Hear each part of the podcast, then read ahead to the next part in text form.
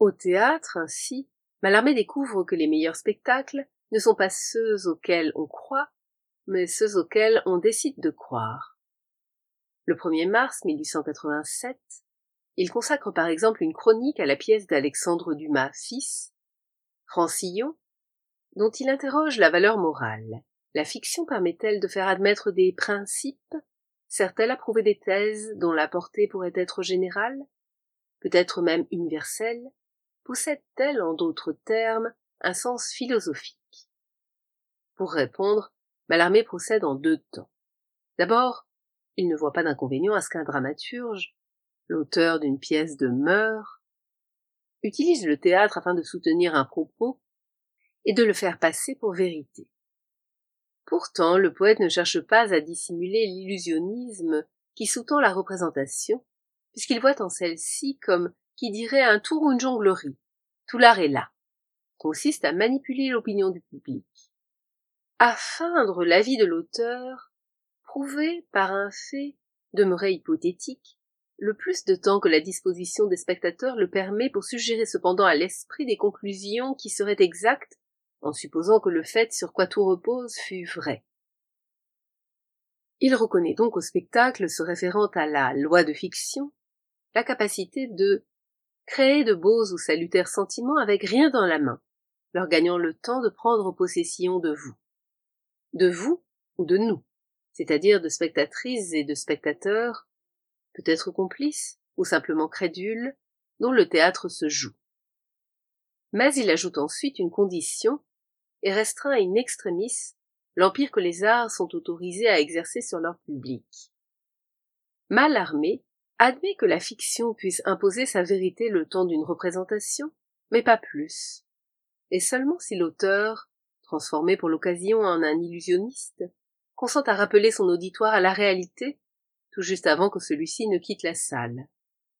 Il attirera son attention sur la dimension fictive du spectacle, de sorte que ce néant ne s'avère pas avec prestesse dissimulé à l'instant final.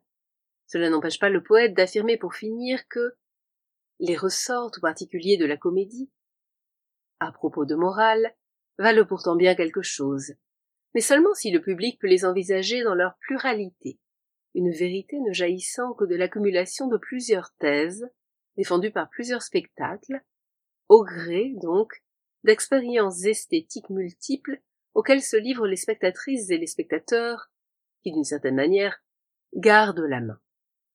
Pour les mêmes raisons, Mallarmé célèbre dans ses chroniques le vieux mélodrame, dont la fiction ne s'obscurcit jamais d'ignorance.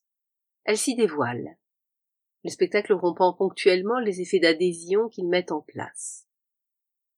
Le public est amené à sortir régulièrement de la fiction, dans laquelle il est aussi invité à entrer et ces va-et-vient font précisément l'intérêt de son expérience. Plus tard, réagissant à la première réception des œuvres de Richard Wagner en France, Mallarmé considère celles-ci comme supérieures au spectacle dramatique de l'époque, parce qu'elles parviennent, selon lui, à combler les attentes des spectateurs et spectatrices modernes, experts à se servir des arts. Ils attendent que chaque les entraîne jusqu'où éclate une puissance d'illusion, puis consentent. Ils demandent ainsi que le spectacle les convainque, et qu'ils puissent choisir en connaissance de cause s'ils veulent s'y fier. Quand le théâtre de l'époque a tendance à leur forcer la main, négligeant de les séduire, c'est à leur volonté de croire que l'opéra de Wagner s'adresse. En observant celui-ci, Mallarmé y cerne le désir de la foule, voulant, selon la suggestion des arts, être maîtresse de sa créance. Ce souci du public et de son libre arbitre, le soin qu'il met, imaginant la valeur émancipatrice de la poésie, à s'assurer que chacun puisse en concevoir la réception à sa manière, relativement à soi-même, Mallarmé les tient peut-être de son époque, qui est aussi celle de l'émergence de la pensée pragmatiste. Sans postuler de véritables rapports d'influence, mais en cherchant à appréhender des points de jonction, certaines affinités entre la poésie moderne et le pragmatisme, en particulier chez William James et John Dewey, ce livre permettra de souligner des coïncidences, une communauté d'esprit, qui peut s'expliquer par des contextes partagés, Une même expérience à la fois émerveillée et inquiète de la modernité et des chocs qu'elle induit. Un espoir similaire aussi, fondé sur des disciplines qui promettent de renverser les logiques individualisantes, à l'œuvre dans nos sociétés modernes, en pariant, paradoxalement, sur la portée politique de la pensée subjective.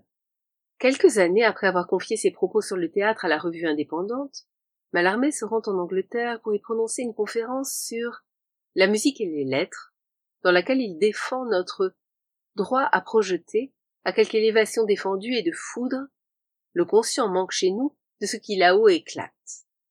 Il postule ainsi notre légitimité à inventer des fictions puissantes qui emportent l'adhésion.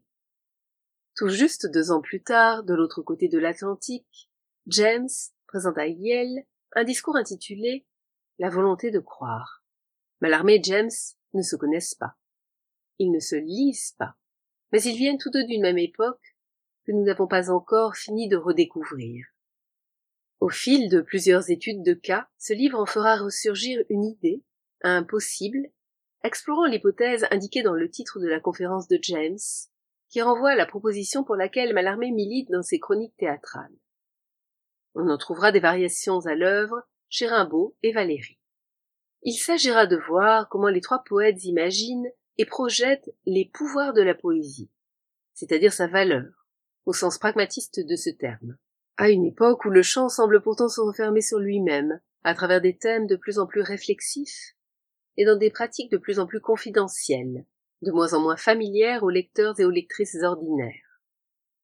C'est paradoxalement au moment où la poésie prend l'aspect, pour une grande partie de son public, d'une langue étrangère, que les poètes semblent le plus à même de penser sa puissance, à la fois d'action et d'incitation à l'action.